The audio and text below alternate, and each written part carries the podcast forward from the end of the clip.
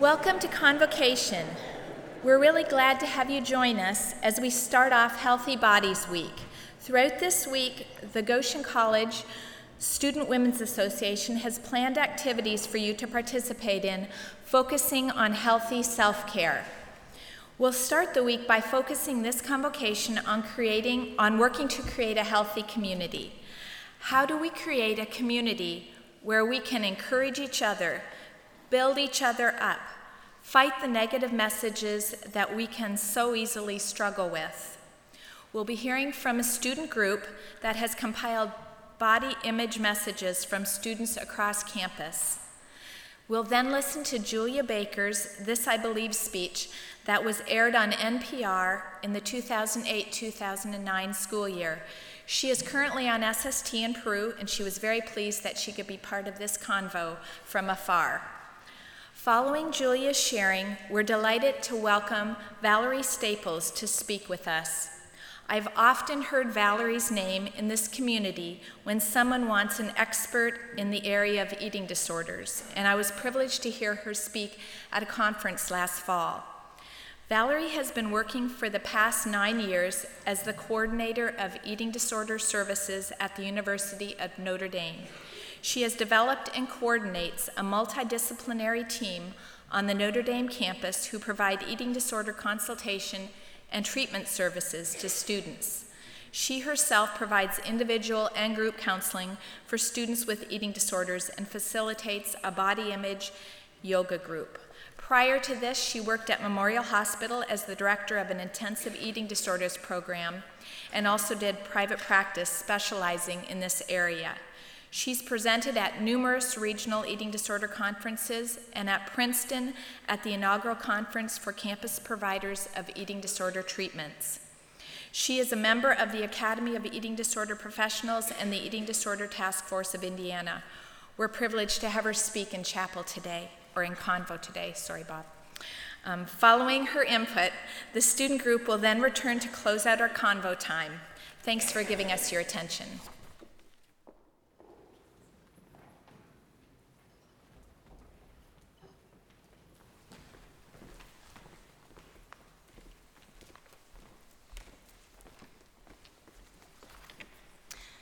My sister still struggles to overcome her bulimia. Every time I visit, she tells me I'm too skinny. Because I notice what other people eat, I feel like everyone is watching what I eat and judging me for it.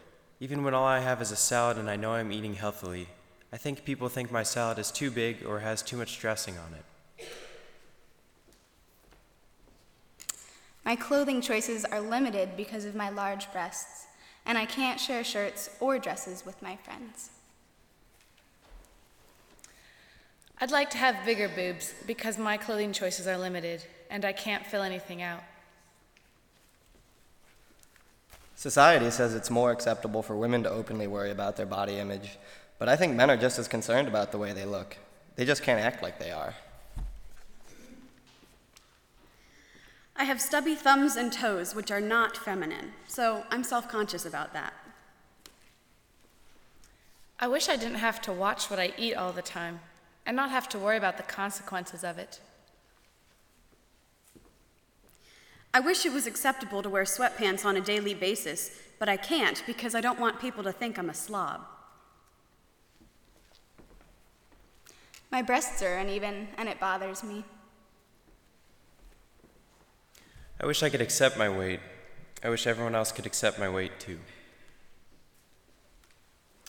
I don't like that I'm big boned because no matter how flat my stomach is, I'll never be skinny or an average sized girl.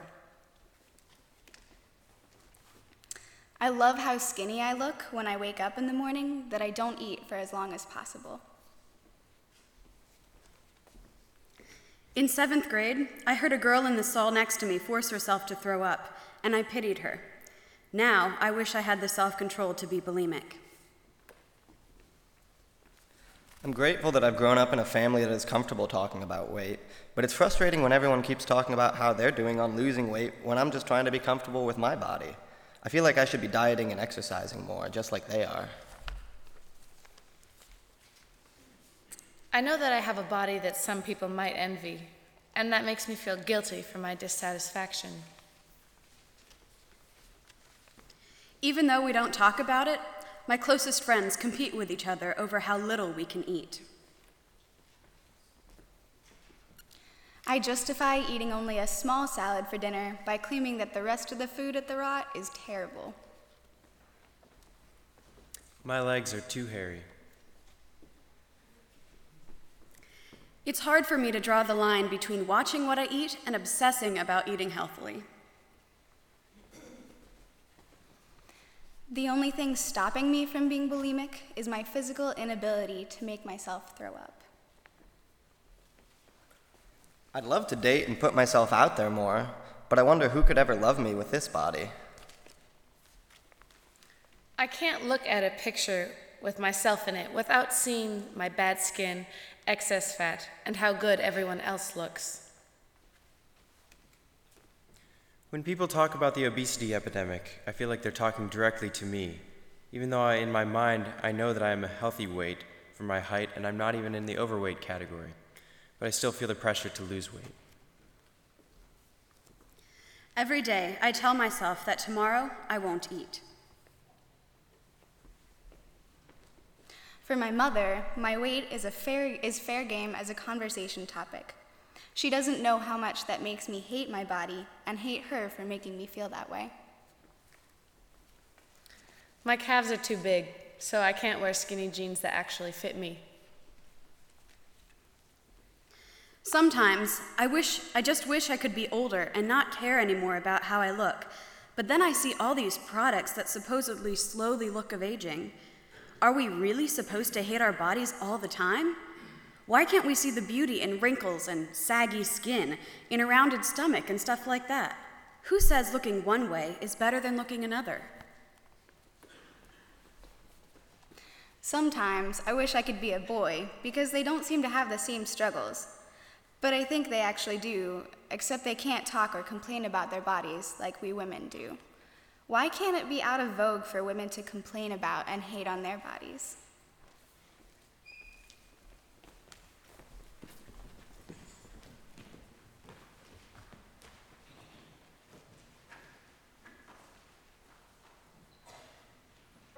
I believe in figuring out my own way to do things. I believe in the power of numbers. I believe in barbecue. Well, I believe in friendliness. I believe in mankind. This I believe. Today, the last in our series of This I Believe commentaries from students at Goshen College. The students are in the Writing for Media class taught by Duane Stoltzfus, and we selected three of their assigned student essays to share with you. Today, it's Julia Baker.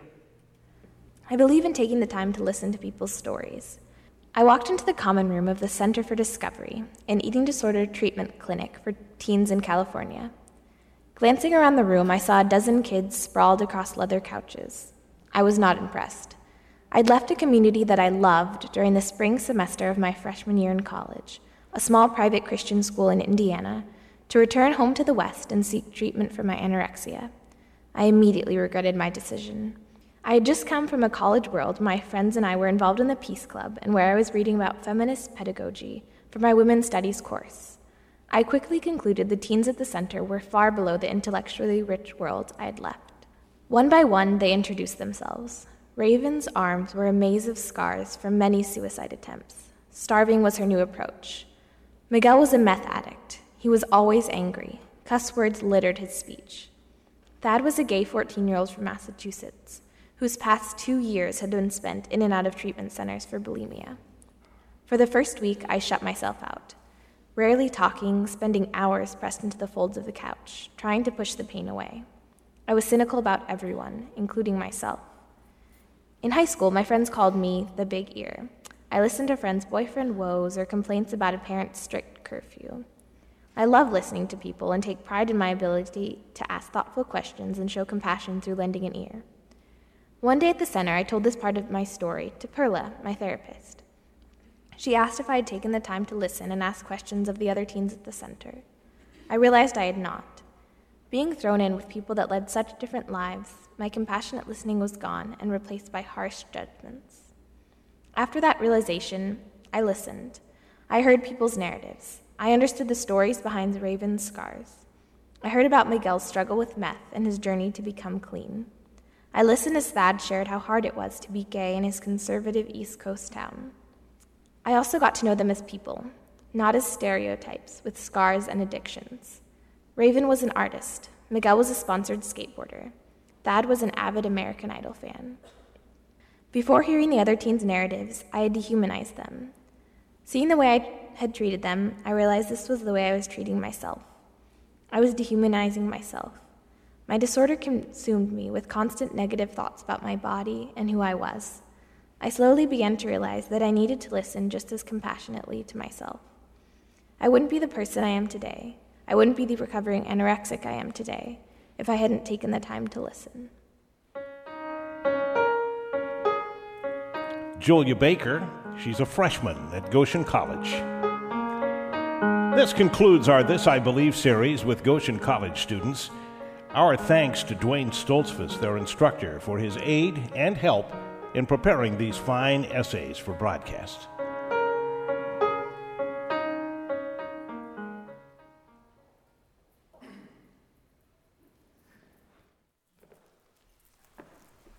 Good morning. I was really excited when I received this invitation to talk with you this morning for a couple of reasons. One is because many, many years ago, um, it, could, it, sort of took me back to my college days. Um, I did my undergraduate work at Manchester College, and we also had convocations. So I was feeling kind of nostalgic thinking about going to Convo this morning. So um, the other reason I was excited is because the invitation came with um, I could talk about whatever I wanted within the context, obviously, of body image and eating disorders. And um, so that allowed me to, um, to talk about something that I think is very, very important. And that has to do with the language that we use, our speech. We just listened to some very, very powerful words. An experience that someone had learning how valuable it can be to listen we also heard some very powerful critical words, messages that so many people hear over and over every day in their head. Individuals here at Goshen College. Now, you may not know the litany of negativity that's going through their thoughts, but you do know these men and women.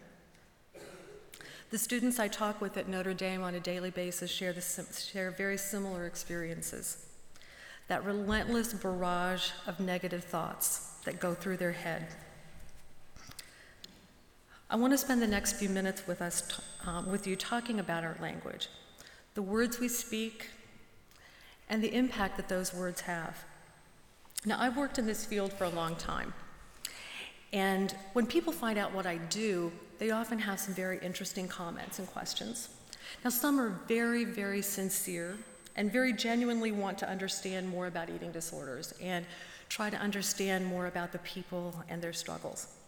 But then I have to tell you, there are some people whose comments, um, they always kind of surprise me. Um, comments like, I wish I could be anorexic for a while. Or, you know, I think that bulimia thing might not be so bad. Eat whatever you want, get rid of it, not gain weight. Now, I have to believe that if they had any idea, any idea in the world about how emotionally painful and how debilitating an, eating disorder could be, they would never say something like that.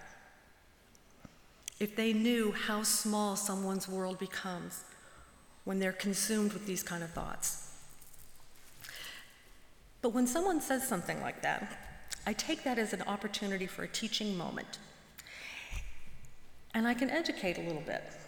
I can educate a little bit about eating disorders, how they're not really about food or weight. That while these behaviors appear to be strange, it's really their best way of coping with things. I can respond. But think about somebody who has an eating disorder, or someone who's feeling very insecure about their weight, very vulnerable about their body. What would it be like for them to be standing near somebody who's asking those kind of questions. Imagine what that could trigger for them. the kinds of questions that raises in their own minds, the embarrassment, the shame that they experience. Our language frames how we think about, about the world. I don't think it's healthy to talk a lot about calories, about weight, about our bodies. Now, it may not be a big deal for most people who go on a diet in terms of it turning into an eating disorder. But really, how much time do we need to spend talking about weight, about what we've eaten? There are so many more important conversations to have. Now, my friends know, they know not to go there when they're talking with me. When I go out to lunch with my friends, I don't want to hear that they're, if they're dieting. I don't want to hear about them reading and questioning the menu about, oh, I wonder how that's prepared. Should I have a salad? Are you going to be good today and have a salad, or are you going to have dessert? Implying that if I had dessert, that's not a good thing. I don't want to hear them questioning those things. But again, that's an invitation for me to speak. Sometimes I get on my soapbox. Um, over the years, I've kind of toned things down. I'm not quite as preachy as I used to be. But I'm going to say something. And so now, now I can sort of just give them a look, and they know we're not going to have that kind of conversation. I want to hear about what's going on with them, with their family. I want to catch up with them. What do they do? What kind of vacation plans do they have? What kind of great book did they just read? I don't want to hear what they want to eat or that they feel guilty for eating, guilty for doing something that's normal, it's healthy, it's a necessary task. Now, I'd be lying to you if I told you that every day I wake up and I feel really, really great about how I look. But I can tell you too that since I had children, that really has kind of that helped inform how I talked about myself and the words that I put out. I've paid a lot more attention attention to what I say out loud, and that's really helped me in terms of my own inner dialogue as well. I didn't want my children to hear me be critical about my body. I didn't want them to, to hear a message that indicated that I thought that that was a really important value. And I can distinctly remember an aha moment that I had when my daughter was about three. She came out of her bedroom all excited because she had dressed herself. And when I looked at her, I mean, she came out and she was all mismatched stripes, plaids, different colors. And sadly, my first thought was just that. It's like, oh my gosh, she's totally mismatched here. Well, thankfully, that was a fleeting thought. I came to my senses, and before anything about the mismatch came out of my mouth, I was able to, to be really excited for her that she dressed herself. Because for a three year old, that's a huge deal. She was really, really excited. She mastered a skill. And thankfully, I was able to be excited with her about that. She was going to daycare, for heaven's sakes. It didn't matter what she had on. That was more about my fear about what people would think of me as a mom, letting my child come out looking like that. I did not want her to think that her appearance was more important than the accomplishment that she had made that, that morning. Now, I have some questions I want to ask you. Now, these are just questions that I want you to just kind of answer to yourself. How often do you talk about calories or dieting? How often do you criticize someone else's eating habits? How often do you criticize your own eating? Saying things like, I shouldn't have eaten that. I shouldn't eat pizza. You could insert any kind of food in there that you struggle with. How often do you refer to food as good or bad? Really, food's food. Some foods have better nutrients, it's a better quality of fuel, but it's all okay in moderation. How often do you talk about being good and bad in reference to eating or exercise? Things like, oh, I was good, I didn't have any of those chips at that hall meeting. Ooh, I was bad. I had dessert last night. Man, I was good. I worked out extra long today. How often do you talk about your weight? How often do you tell fat jokes or laugh at them? How often do you compliment someone's creativity? How often do you compliment someone's ideas? Compliment someone's sensitivity to others? How often do you say, I love you? How often do you challenge myths about dieting and weight? How often do you discourage self criticism and competitiveness? Now, it would not be completely truthful if I said that I've never engaged in any of these the negative as well as the nurturing kinds of positive behaviors. I really don't believe that anyone who talks about weight, jokes about dieting or weight, that they do so to be hurtful. I don't think they do it to be malicious. But I do believe that in our culture, this type of conversation happens so easily. It's almost automatic. We aren't thinking about the impact of our words. We don't think about who's standing nearby and maybe hears us ask, Do I look fat in these jeans?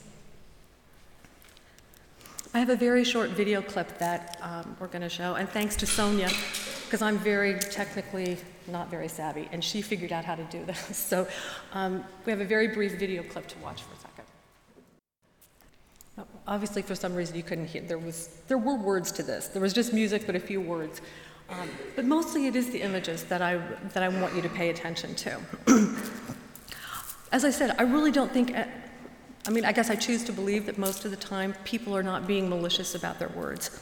But when you think about how much we see of this, I think it really, it can, it can desensitize us. It's almost like it's, it surrounds us and we're not even critical, we don't think about these things critically anymore. And sadly, there are so many people who not only become desensitized, there's that group of people, but then another group of people who start to believe that that's what we're supposed to value, that we are supposed to strive for that. This is how we're supposed to look. And if we look like that, we're going to be healthy and we're happy and successful. And the amount of money that is spent to try to create those kind of images is incredible. Um, so I think that, you know, it's not just it's not just the images, it's the it's the images in movies and magazines. It surrounds us. And it really does, I think, um, it really does impact us in terms of decreasing our sensitivity to those kind of issues. now, that said, I do not, I do not believe that media causes eating disorders but that pervasiveness in our culture does have an impact. A few weeks ago on our campus at Notre Dame, there was a campaign to um, end the R word. The nature of the word retard or retarded, it's very derogatory. Now, again, I choose to believe that most people who use this word don't use it to be cruel or demeaning to those with intellectual disabilities. But nonetheless, our language impacts people. Sometimes we need something or someone to help us be more aware of the language that we use. I can, part of the, my job at Notre Dame is not only providing treatment to men and women who have eating disorders, but I consult with a lot of, um, a lot of people. And probably the biggest constituency of the people I consult with are friends and roommates who come in and they're very worried about a friend, about a roommate who has an eating disorder, or someone they suspect has an eating disorder. And on the one hand, I love those kind of consultations because it indicates that you know, somebody cares, they want to do something. The other side of that is it's, it's always kind of hard for me because as the person leaves, I realize that I've really not been able to say what they want. I've not been able to give them this um, the information or the skills that they want, which is really, it's not only that they're concerned, but they want me to be able to tell them what to do to make this person better. And I can't do that. I don't have that, it's not, I don't have those, um, I don't have that mechanism, I don't have that ability to, to give them that. Um, but we talk about what the next step is. We talk about them needing to say something. We talk about being direct. And it's, I don't have any magic words to help this be an easy conversation for them. And often part of their hesitation in confronting or challenging someone is what if he or she gets mad at me? Um, I don't want them to avoid me. I don't want them to become more secretive. And it's possible that when they speak to their friend, no matter how genuinely they communicate, how direct, how caring they speak to that friend, it's possible that the friend may be angry, that he or she is not yet ready to do something. But it is so important to take that first step of communicating to them because they can be in their own little world and think that nobody knows what's going on. Or this becomes such a part of their world that they don't even realize what's going on. And so when you take that first step to say, I'm worried about you because you're exercising so much, or you know, I'm worried because I heard you vomiting in the, in the stall. Never an easy conversation, but that's one of those times that kind of chips away at their little world and helps them to realize what's going on. Whether or not they do something immediately or not, you've at least planted the seed. I had two women come in to see me. We just had, we're just returning today from spring break. So, right before break, they came in concerned about a third roommate.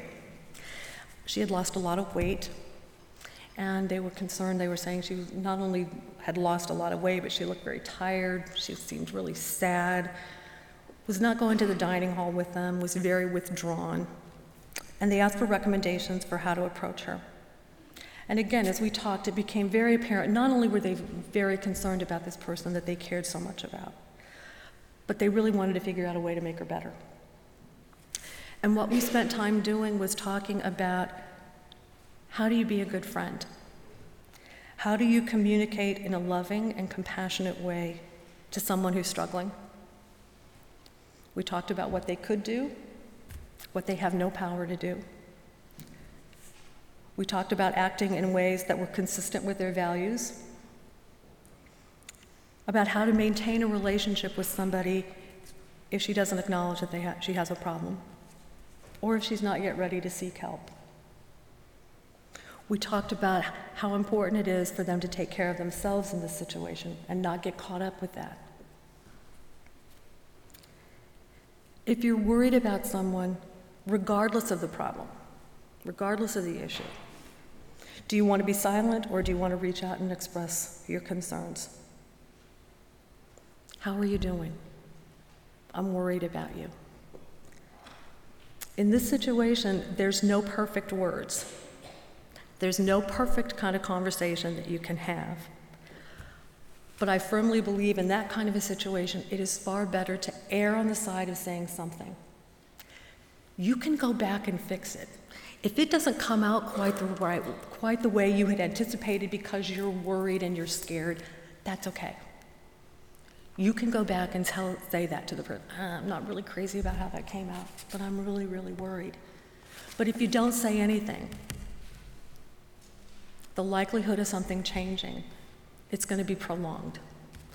I can't tell you the number of times that I've had clients, you know, students who were in my office, you know, I'm seeing individually or in group that have said, I am so grateful that somebody said something to me.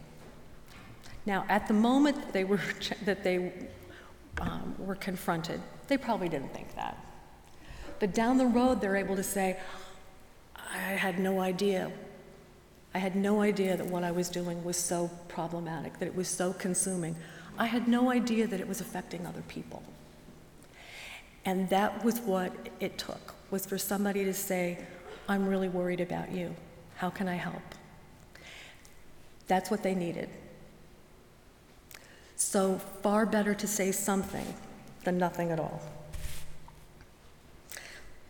While culture and media does not cause eating disorders, it is a factor.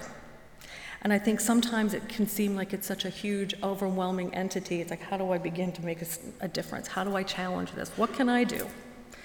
And so we're left feeling really stuck. But we're a part of this culture. We each have, we can choose the role that we play. We can choose our words. We can choose to speak. So, my challenge to you is to be a part of the solution.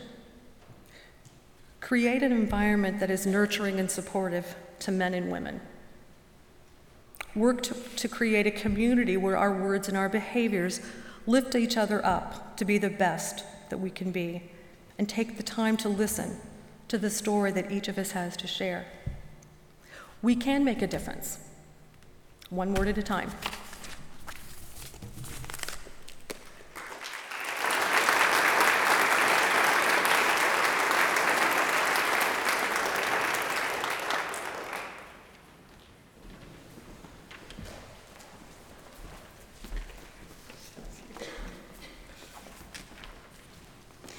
I think my calves and my collarbones are sexy.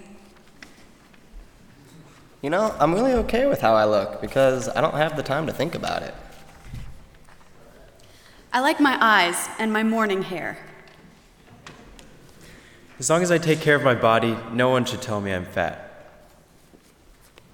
I love that I'm tall. I have the body of a god. Unfortunately, it's Buddha. I like my butt because it looks juicy in a nice pair of jeans. I'm a lot more comfortable with myself now than I was in high school. Knowing that I have fancy underwear on makes me feel better about my day, even though I'm, I know I'm the only one who's going to know. I love the color of my eyes. They're tie dyed. I feel comfortable with my body because I participate in sports. Go muscular, women. God made me skinny. Why do all men have to be buff?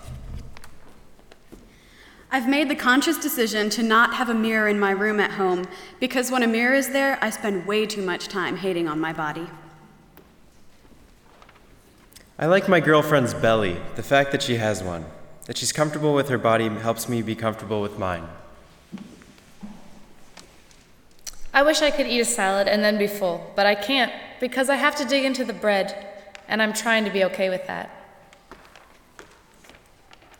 I've learned to love my body and accept my, any flaws as being beautiful and unique qualities. You really can't have a body like the photoshopped models in the magazines, so don't even try. I don't have the perfect figure, but I do have goals and dreams and love. So that concludes our chapel for today. Um, like Shar said at the beginning, this is the kickoff for Healthy Bodies Week. So there are events every day this week, and I hope that you guys check out the posters that are around campus, the communicator announcements, um, talk to members of GSWA to see what's going on. Um, a lot of these events are for all genders, so pay attention to that um, and have a good day.